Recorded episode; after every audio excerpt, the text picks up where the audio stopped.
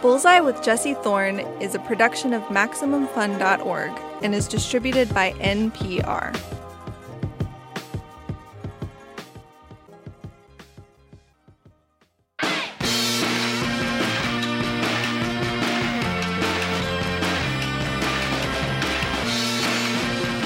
It's Bullseye. I'm Jesse Thorne. Marc Maron does it all. He's a stand up comic, an actor, and he's the host of one of the biggest podcasts out there, WTF. Marc was a comic for decades before he got into podcasting. He'd work the road, get a TV gig every now and again, but as he got closer to middle age, it just didn't seem like a sustainable life. So he took a job doing morning radio. That show got canceled. He got another one. That one got canceled. But his keycard still worked. So he and his old producer started sneaking into the office at night and making a podcast. That show was WTF. A few months in, Marc moved to LA, started recording in his garage. A few months after that, he was a phenomenon. WTF became one of the most important podcasts the medium has produced. But Marc didn't leave stand up behind, far from it. His new special is called From Bleak to Dark. Marc's stage work has always been personal. This time around, he had to deal with some particularly heavy stuff. The pandemic, of course, but also the death of his partner, Lynn Shelton. She died of cancer in 2020. The special, though, isn't sad per se. In fact, Marc seems as comfortable within himself as he's ever been able to be frank and vulnerable on stage, but also a little bit silly. Not a lot, but a little. It's some of his best work.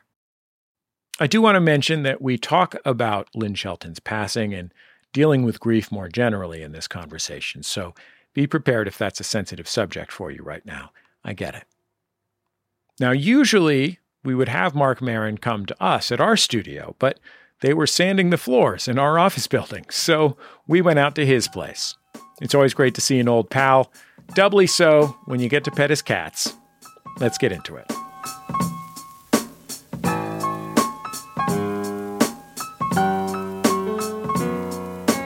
Marc Maron, welcome to Bullseye. Welcome back to Bullseye, I should say. It's nice to talk to you.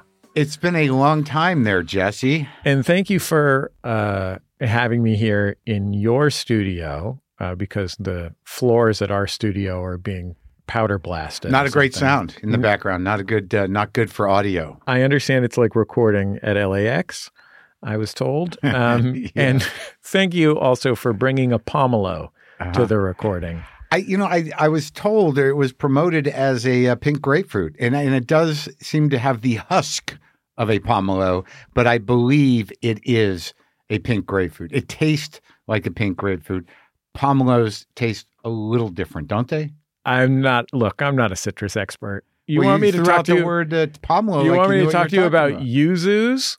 Yeah. You want me to talk to you about satsumas? Ah. Um, well, Marc, let's do yeah. a radio show. Okay. This is such a beautiful house, a beautiful studio. Thank you. Do you feel like a success? Yes. I do. Really? Yeah. I'm so happy to hear that. well, you started it all. You we're still you started it. To be fair, I just happened to be present. But you uh, we're still using the mics that you told me to buy. But uh, yeah, I feel like uh, a success. I, I think if I didn't, it would be rude. I mean, that's true, Marc. but so much of your identity was built on not being a success that sometimes it can be hard to turn that corner. Right. Or, or at least not acknowledging that I was a success. Because there are some people that insisted I was doing fine all the way through, but I don't know what they think fine is. I don't know, doing Conan 20 times. Yeah, but I mean, that. what did that get me? It just get me, you know, uh, uh, uh fun hanging out with uh, Conan for a few minutes, talking to Frank Smiley or, or Daniel uh, Ferguson on the phone about the segment. I remember there was a time there when Trump was on with me, and uh, Frank Smiley was uh, in my dressing room. The segment producer goes, "You want to meet Trump?" And I'm like, "I don't really. I, I, really don't. I knew then. I did. I knew then. But yeah, I mean, but I wanted to think of that as success. But ultimately, you know, it didn't get me a following. I couldn't sell tickets. I was only, you know, I'd make whatever the, you know, five, six hundred, five to eight hundred dollars for the spot on Conan, but it didn't ripple. Like it didn't, you know, I felt like I was a success because I could be on TV, but it wasn't making a living. Really? Yeah. I mean, d- obviously, going on Conan wasn't making you a living. You were doing it twice a year, but you three were. or four times a year. But you, sorry, Marc. It's okay. but you were making a living doing comedy, Barely, dude. weren't you? Barely. Like I really, you know, by the when I started the podcast 2009, I didn't have an audience. I couldn't sell tickets. I was a yeah, I was a known person in comedy, but I wasn't someone you would the club would promote and people would come flocking to. I was just, you know, I was looking down the barrel of a of a kind of unknown headliner status in a way. So I, I was not making that much money. I would pick up money through deals here and there, this and that. But no, I don't think that before I started the podcast, up through a couple years of it, I, I, w- I wouldn't say that I was solvent in a confident way. Right. That makes sense. Yeah. I see what you're saying. Yeah. Did you feel as good and comfortable with the work you did on the radio as you felt as a stand up? Like, did you feel like being on Air America or eventually starting WTF Yeah. was like something you were doing while you were trying to make your number one thing that made you solve and stand up? Or were you like, oh, this is also an art form I'm doing? That took a while uh, in the sense that um, from Air America, that was where I learned that I had the talent for it. Yeah, it's not everybody that can make this work, though everybody thinks they can. They assume that, hey, it's just guys talking. You know, I can talk. But who the hell knows what makes someone compelling as a broadcaster in this format? So I knew I kind of had that. But I once I got to starting the podcast, I thought it was a Hail Mary pass. I mean, I didn't really know what it would yield, but I did know that I could do this. I knew that that I was compelling in this format. But I don't know if I I, I appreciate it as an art form. I, it took me years to to to let go of the idea that people were not really knowing me for my stand up. That I had spent my life uh, working on my stand up, and I was a good stand up, but I was not known for that. And when I started getting known for the podcast, you know, people be like, "Oh, I guess he's doing this show. We should go support him." I'm like, "No, I know how to do that. I'm not looking for support." But eventually, it all kind of like it's very uh, significant to me. Uh, this special that I just put out from bleak to dark, because over the course of the um, podcast, I've done a few specials and I've gotten more audience from you know people knowing me in a fairly intimate way on the podcast, and then you know coming around to my comedy. But I feel like the last two specials, and this one in particular, is really my sort of moment of like, yeah, this is what I do. This is what I set out to do. I have to say this. I've watched you perform many times Yeah. over the years, and mostly because I live here in LA, or I would see you when my wife was in college in New York, Yeah. you know, go see you at, at New York things Yeah. and, you know, in alt rooms, Sure. as they say. You weren't usually doing your current road act. Sure. You know what I mean? You're doing Yeah. different stuff. Or Yeah. I got the impression from the audience that your greatest satisfaction didn't come from doing the stuff that got the absolute most laughs, the stuff that killed the hardest, Mm. but rather from coming at something that would be weird and uncomfortable for the audience, either because of its intimacy Right. or the subject matter Yeah. whatever, and getting good laughs out of that. Sure. Well, I mean, I think that was at that time finding, you know, how to own that space for myself. And I tell people this who get into comedy, you know, when they're starting out, what they should do is like, do whatever you want. You know, figure out what part of you lives up there and how to own that space and how you want to occupy it. I mean, that's what you're doing. So I think during most of my life early on, whether it was through anger or through uh, too much information, you know, I was able to sort of, you know, kind of demark a pretty wide space for myself to operate in. Now, if I want to get, I think in the special, there's some solid, you know, just laughers. And, you know, I really embrace that part, you know, over the last few years of doing these specials and realizing, you know, that most people know me as a comic or as a podcaster, or now some people just know me as an actor, that, you know, I've got to step up my game in terms of really focusing on on the stand up in a way that I don't know that I had before. Because if you watch like Thinky Pain, you know, that's loose, man. And that was a choice. I'm going to go up there with some papers. I'm going to uh, ramble on a bit. I'm going to leave a lot of room to improvise. It's going to be an hour and a half. I'm going to have Lance Bangs direct it.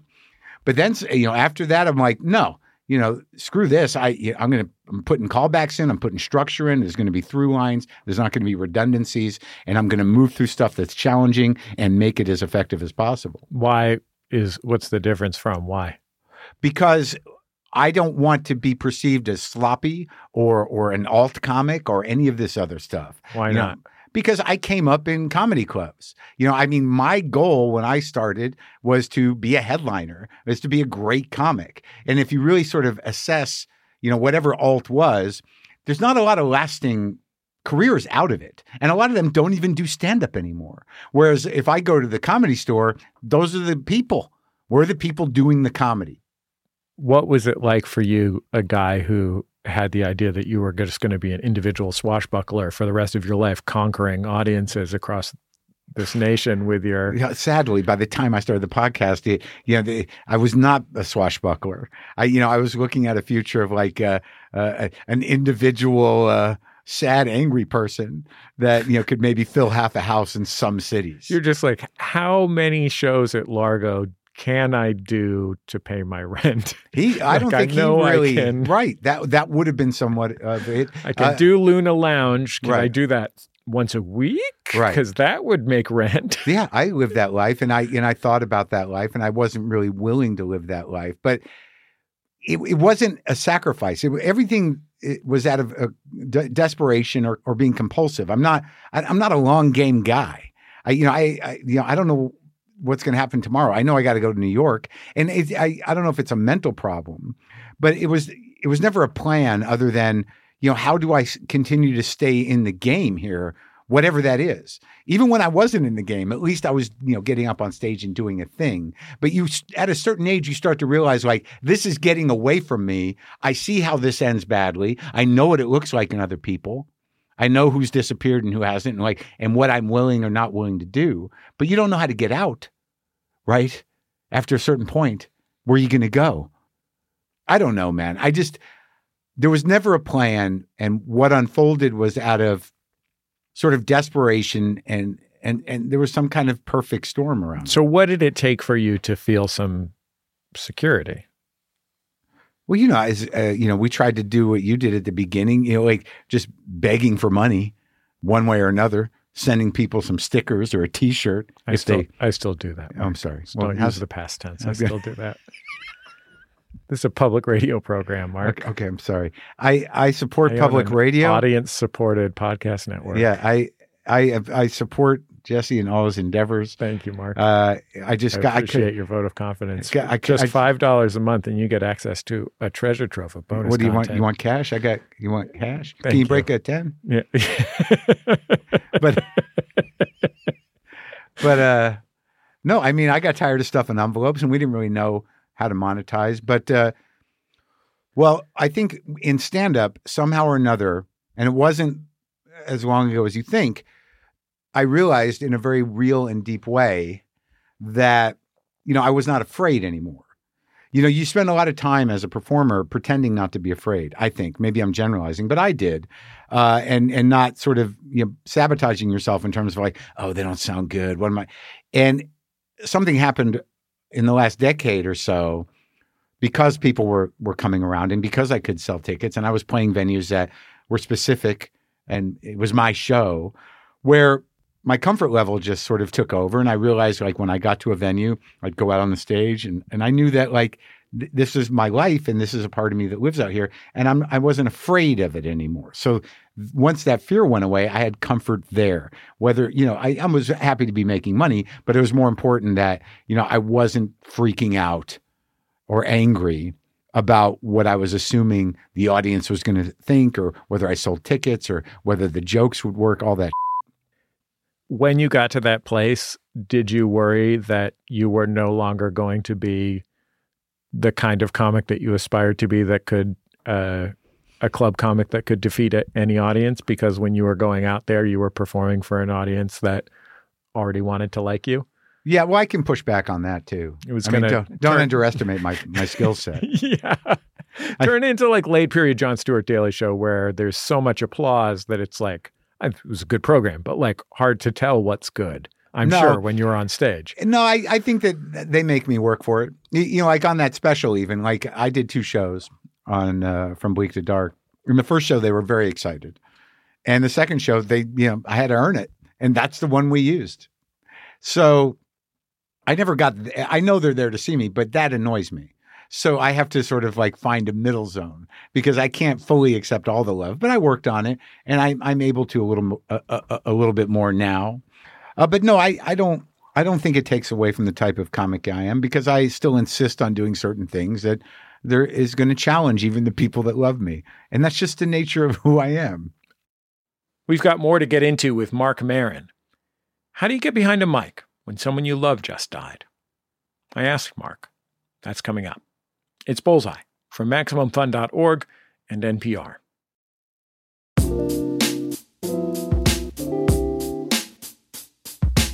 Welcome back to Bullseye. I'm Jesse Thorne. If you're just joining us, my guest is comedian Marc Maron. When his partner died of cancer, he had to figure out how to move forward with his life and with his work. He had to go back behind the mic. As it turned out, working on his show, WTF, was just what he needed to do. Let's get into the rest of our conversation. I thought it was interesting watching your new special Yeah. that it was reflective of your core value of defying the audience to laugh, even though you're doing something that's going to make them really uncomfortable. Yeah, But, you know, for a special that's about, you know, where a third of the runtime is about your partner dying, yeah, it is not as intimate as some of your other specials. Like you lean into the darkness, but there's not the kind of defiant, like, ha ha ha, I, I bet you can't believe I'm saying this Uh-huh. intimate thing about my life out loud. Well, I had to balance it. And it's very specific in this special that the the first 20 minutes was things I had to address culturally. And it was it, it, feels like a responsibility to me because of the legacy I, I claim and the comics that I respect. That, you know, this is something that's important. You know, it is it is something that used to be at the forefront of what I did and and and and I felt like I had to discuss that. But it also worked in a couple different ways. It almost that first 20 minutes is almost its own thing. Right. And then when I get into aging, that's relatively intimate. And then when I talk about my father and his dementia, that's very intimate, but not specifically about me, other than how I'm handling it. And um, and then you know all the stuff around Lynn passing away quickly and tragically in the middle of COVID. You know, it took a long time to process that, and I, I don't know that I've ever done anything as as vulnerable because I had no control over the grief for a long time. So doing that stuff and deciding to like even when I did the podcast, you know, that was days after she died and, and I didn't have to do that. But I chose to get on the mics, you know, in shock, devastated and and full on PTSD and un, unable to control it because I thought it would be important to other people. I thought it would help other people. So I became because my grief was so solitary because of COVID and you know the way I handled it in how people they did step up it was weird and awkward. And I think grief is like that anyways. But I think figuring out how to present that experience uh, took a long time because you know when I was first workshopping it you, you know I would cry. It would be just there was the sadness was uh, you know unharnessable and through my commitment to working through it in hope that comedy would come you know that mid- middle section of the special is is pretty you know finely balanced because the sadness is a given. So ultimately what you start to work with and it's not that i was conscious of this is is balancing it in a way that would make it you know not only palatable but but somewhat relieving and helpful to people uh, either who have experienced that kind of tragedy or living in grief or or to sort of you know get set up for it. So I think the intimacy of me visiting the body of the woman I love is is probably more weirdly intimate than anything I've ever said. And and the risk of it was was much higher. You know, to make that work, that particular part of the special, that was, you know, that was not easy. Did you consider whether you were going to talk about it on stage at all? Yeah, I mean, I you know, what do you do with that? I mean, uh, it's like I said in the special. I said, look, you know, I mean, I talk. I literally say that. I didn't know if I could do it. But let's let, let me get serious. It- it- you know, she, she did die, and it was and it was a terrible tragedy. And the, the truth is, like, I'm a guy who talks about his life, so I I, I wasn't clear how that was going to go. How am I going to talk about that? You know, is that ever going to happen? Is there a way to to to to ma- bring humor to that? Because you know, I'm not really the kind of guy that's like, she's dead. What are the bits? Let's get going. You know. And I thought, is there other formats? Because you know, I'm a guy, as you know, I talk about my life. So how how do I do that? Yeah, and it's something that it was very public. So how do I do that? It felt like I had no choice because of the nature of the type of performer I am, both on these mics and on stage. I had an experience where when when my daughter told me and my wife that uh, she was a girl, Hmm. and I had referred to her as a boy on just telling silly stories Yeah. about her childhood, and I had to go on one of my shows and say, like, it took me a while. We waited a long time, but like, I had to go on the show and say, like, yeah, just so you know, remember all those stories that I told? Those were about my daughter. Yeah. And people were like, well, how could you say that? You know, like, how could you, you know, make that such an intimate thing? Like, I don't know, because it would be completely bonkers if I'd said a kid say the darndest things thing about my son one month and then two months later about my daughter and they'd think I traded one. Yeah, You know what I person. mean? Yeah, yeah. and like your partner was a public person. She was a very successful director. Yeah. And it was news that she had Right. died. Yeah. It was news that the two of you were partners. Yeah. Like it's not like that was a Right. secret. Right. And so to some extent, you have to figure out how to address this publicly because not addressing it is just as public. Right. And and what happens is you start to become a a um like people look at you differently. And you know, I didn't want you know people's sympathy. You know, I wanted her to have it. I didn't want to, you know, I didn't want people to be uncomfortable about addressing the fact that it happened to me or or look at me like, oh, it's I hope he's a, you know, I I you know, I wasn't the victim. So like I felt that it was necessary for myself to own the feelings and, and explore grief, you know, publicly. You know, because I think there's nothing more inevitable. And I think on some level, everybody is grieving something. Uh, and it's and it's culturally the easiest thing to push aside, you know, and it feeds, I think, the nature of our economic system to repress all that pain. To feel better, you want to buy stuff, eat things. Um, my buddy uh, Laura Kilmartin is a great stand-up comic, who I'm sure you know. That's it. Well, she's another one, man. She, you know, the all the stuff on the death of her parents at different times. Uh, she's like a, a, a forerunner of of addressing this stuff in in in in an angry space, uh, and it's, it's pretty phenomenal. I mean, it's Yeah. you know, it's real uh, courageous work to sort of frame grief in a way that people can manage it.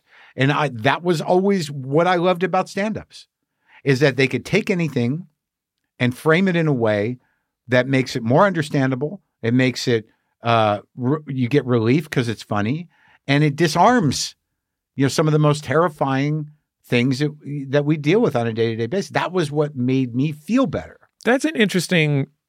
So I've heard you use that description before, and I think it is a really interesting one.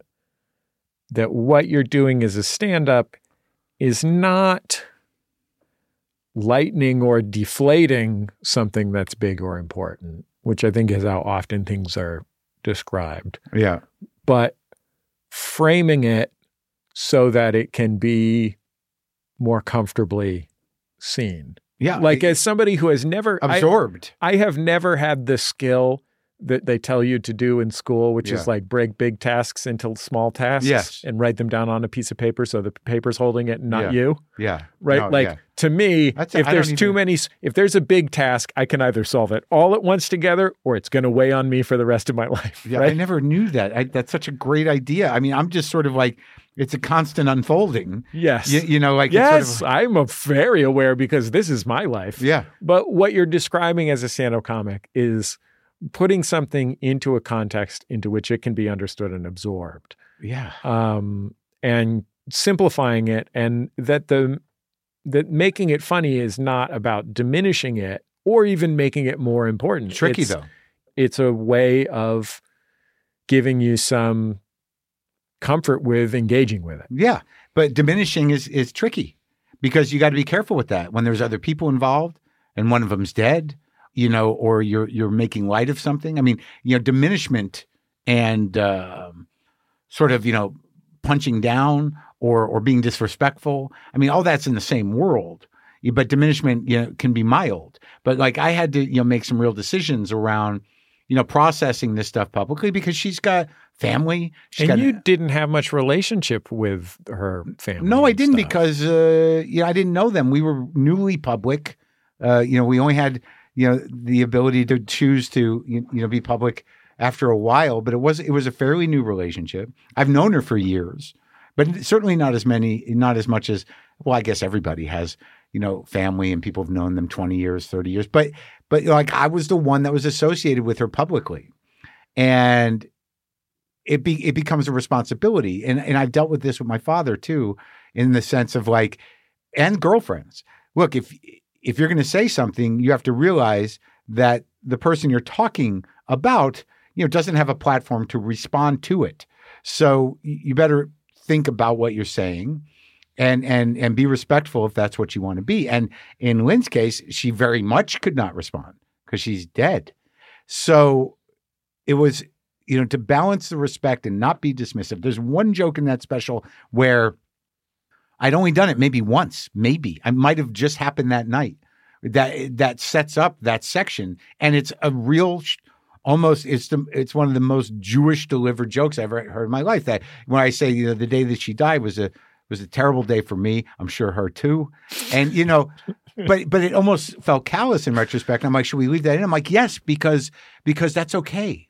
It's okay you're going to follow it with with with a sincere investigation. You know, that little cute joke that was almost like, how could I not do it? It was right there. Would seem callous if that was the only joke I did about it.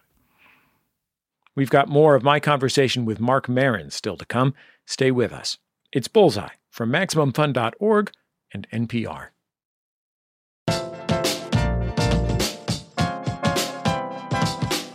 This is Bullseye. I'm Jesse Thorne. I'm talking with Marc Maron. He's a stand up comic and the host of the podcast WTF. So I'm 41 years old, and I don't think I had ever managed in my life to ask anyone for emotional support other than once in a while my wife. Yeah. I'm similar. When I went through some terrible things a few years ago during Yeah. the pandemic, I found myself having to call friends and just like cry yell at them, Yep. which was something I had never done. Yep. considered to that to be I didn't have the like all men must be stoic thing, Yeah. but I believed it was wrong to put my friends through that or something. you know what I mean? Like I felt like it was an undue burden to them or something like that. I can't put my finger on what I thought of it, why I didn't do it, but that it, I didn't want to make their lives harder. I didn't or trust people with the vulnerability. You, you know, like in general, when when you're that vulnerable, and, and with grief or or with you know real when you're up against a wall where you you really can't control your feelings. I guess you and I are people that you know put a lot of energy into controlling them.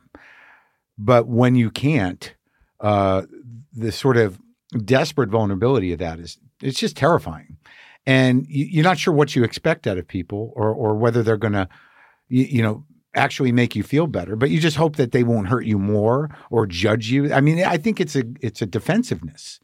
You know, I, I don't.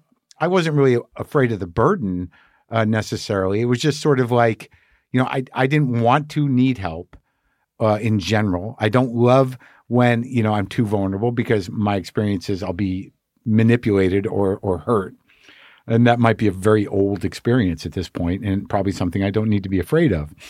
But with with grief, or, or, or it seems with what you're talking about, you you know you're you no longer have the resources within yourself to manage it.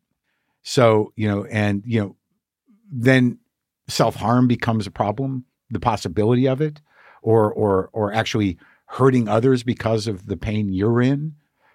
So, fortunately, with death, especially one that was public, the community outpouring of support and condolence and check in was overwhelming. Like, I could not even believe it, you know, that these people, you know, I, I don't even know them in my community, you know, calling me up, seeking me out to see how I was doing. You know, guys that, you know, this is the thing you're saying earlier about stand ups, you know, a bunch of guys who are, are like, you know, who are socially awkward or, or, or don't want to fit in anywhere, you know, to every one of them, you know, and I'm talking, you know, a hundred, you know, checked in on me. You know, and that's what people do. And it's enough. Doesn't then it doesn't require any emotions for them to just, you know, say, hey, you know, people send him food. That was, I was driving down Figueroa Boulevard in Uh-huh. Hi- Highland Park, Los Angeles yesterday.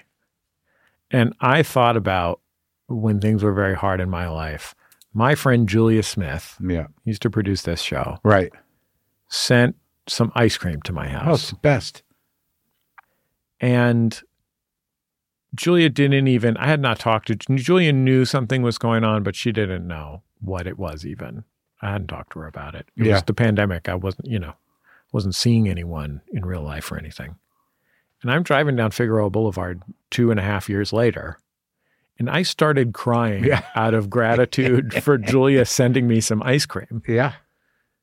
Yeah. And it occurred to me that, like, you know, my friend Ben didn't need to fix my pain. Yeah. It was just really nice of him to be there, Right. to be present for it, That's it. and just be like, well, you know, Let's let me know. here. I'll bring some soup or Sure. something, Right. you know? Yeah. Just let's just sit. And that was the hard thing about the pandemic too. Like there, not a lot of people would come. My brother came out right away. Some people would uh, show up in the yard masked and give me a hug, you know. But but yeah, it it it was really it was really helpful, you know, just to have people sit for a minute, you know, and and hold the space a little bit, you know. And I couldn't control the crying. Like like I went out to New Mexico. I thought like I'll just go up to the mountains and I saw my buddy Devin, who I just saw uh, last weekend. You know, I just was, I couldn't, you know, we went out to lunch and I just could not stop the crying. I mean, it was unbelievable. It would just take over. But, you know, and they, and I'd feel kind of embarrassed in a moment, but then they just, they know what's up. You know, it's what you're supposed to be doing. Right? It's also must be challenging to go through something like that and be a public person and you have some kind of responsibility to hundreds of thousands of people Right. and you don't know what that you're not sure what that is or I kind of knew what it was, you know, and I and I decided to to keep showing up for them in the state that I was in. It was also, you know, my pr- producer Brendan. You know, we, you know, we had this commitment, this weird kind of like two new shows a week, no matter what. And but he called me after Lynn died, or we were on the phone. He's like, "We don't have to ever do another one again. You don't have to do it Monday. You don't have to do it Thursday. We don't have to ever do anything. You know, this is, you know, I, I don't remember how he put it. I mean, but you know, it's one of those things that happens in your life where, you know, nothing's ever going to be that horrible, you know. But he was like, yeah, wh- whatever you want. And I'm like, well, uh, let's do it. Let's post the episode with Lynn like we usually do when someone passes, and and I will speak. And I haven't listened to that. It's got to be horrible, messy, painful. I can't listen to that. I gotta say, I was um, I just finished a tour with my uh, partner John Hodgman, Yep. non-romantic partner, Yep. and Though he's a romantic guy. I he is he is quite a romantic, um, literarily speaking. Yeah. And in this show, I would sing a song to talk about my dad who died during the pandemic. Sing this song, Yeah. and then this show, I would, you know, thank the audience for being there because I was so grateful to be there in front of the audience every Yeah. every time on this tour. Just so Yeah. just filled with gratitude. That's what, but that's what I'm telling you about the tour. And I would just say, like, when my life was falling apart to in a way that I had never even imagined it could, Yeah. that John and my other partner Jordan and Yeah. you know Kevin, the producer of this show, all said to me, you know, you don't have to do the show. We'll figure it out. You don't have to do the show. And People will understand. people will understand, and they would have. Yeah. No doubt about it. Of course. And what I said, I mean, there were times that I literally physically could not, but generally speaking, I was like, I love it. Like, But that's where we feel safe. yeah. You know, it's like, you you know, calling friends and crying or asking for help. No, but like we have this audience that is there for us. Well, Marc, I'm so grateful to get to talk to you always. It's Yeah. always nice to see you. Thank you for having me over to your house. Well, thank you for doing your show from this location. I'm glad to do it. Please thank thank the Power Sanders. yes. Thank you, Power Sanders. Marc Maron. His new special, From Bleak to Dark, is exceptionally funny and profoundly moving. You can watch it now on HBO Max. You can stream WTF with Marc Maron wherever you get your podcasts. A special thanks to Marc for letting us record this conversation at his home. He runs his own board. He made sure I knew that in a text message. And hey, one of the first times I ever talked to Marc was when I was still in college. I'm talking about 20 years ago, doing a fundraising show for the college radio station. Marc was on the phone from Queens, New York. My co host Jordan and I were at the base of the campus of UC Santa Cruz, the big entrance to the college where all the cars and buses drove past. Marc Maron was fully dressed. We were wearing only our underpants. Uh, we just put together a little selection of some of the great moments from very early in this show's history. That's one of them. Uh, if you're a Maximum Fun member, you can hear it in your members only bonus feed. Go listen to it. Uh, I couldn't bring myself to do so. That's the end of another episode of Bullseye. Bullseye, created from the homes of me and the staff of Maximum Fun in and around greater Los Angeles, California. Here at my house, my son just got uh, NBA 2K for our PlayStation, and my wife beat me. Our show is produced by Speaking Into Microphones. Our senior producer is Kevin Ferguson, and producers Jesus Ambrosio and Richard Robey. Our production fellows at Maximum Fun are Tabitha Myers and Brianna Paz. We get booking help from Merritt Davis. Our interstitial music comes from DJ W, also known as Dan Wally. Our theme music at the top of the show is by the great band The Go Team. The song is Huddle Formation. Our thanks to the Go Team, and thanks to their label, Memphis Industries. Bullseye is also on YouTube, Twitter, and Facebook. You can find us in all of those places. Give us a follow. We will share with you all of our interviews. And I think that's about it. Just remember all great radio hosts have a signature sign off. Bullseye with Jesse Thorn is a production of MaximumFun.org and is distributed by NPR.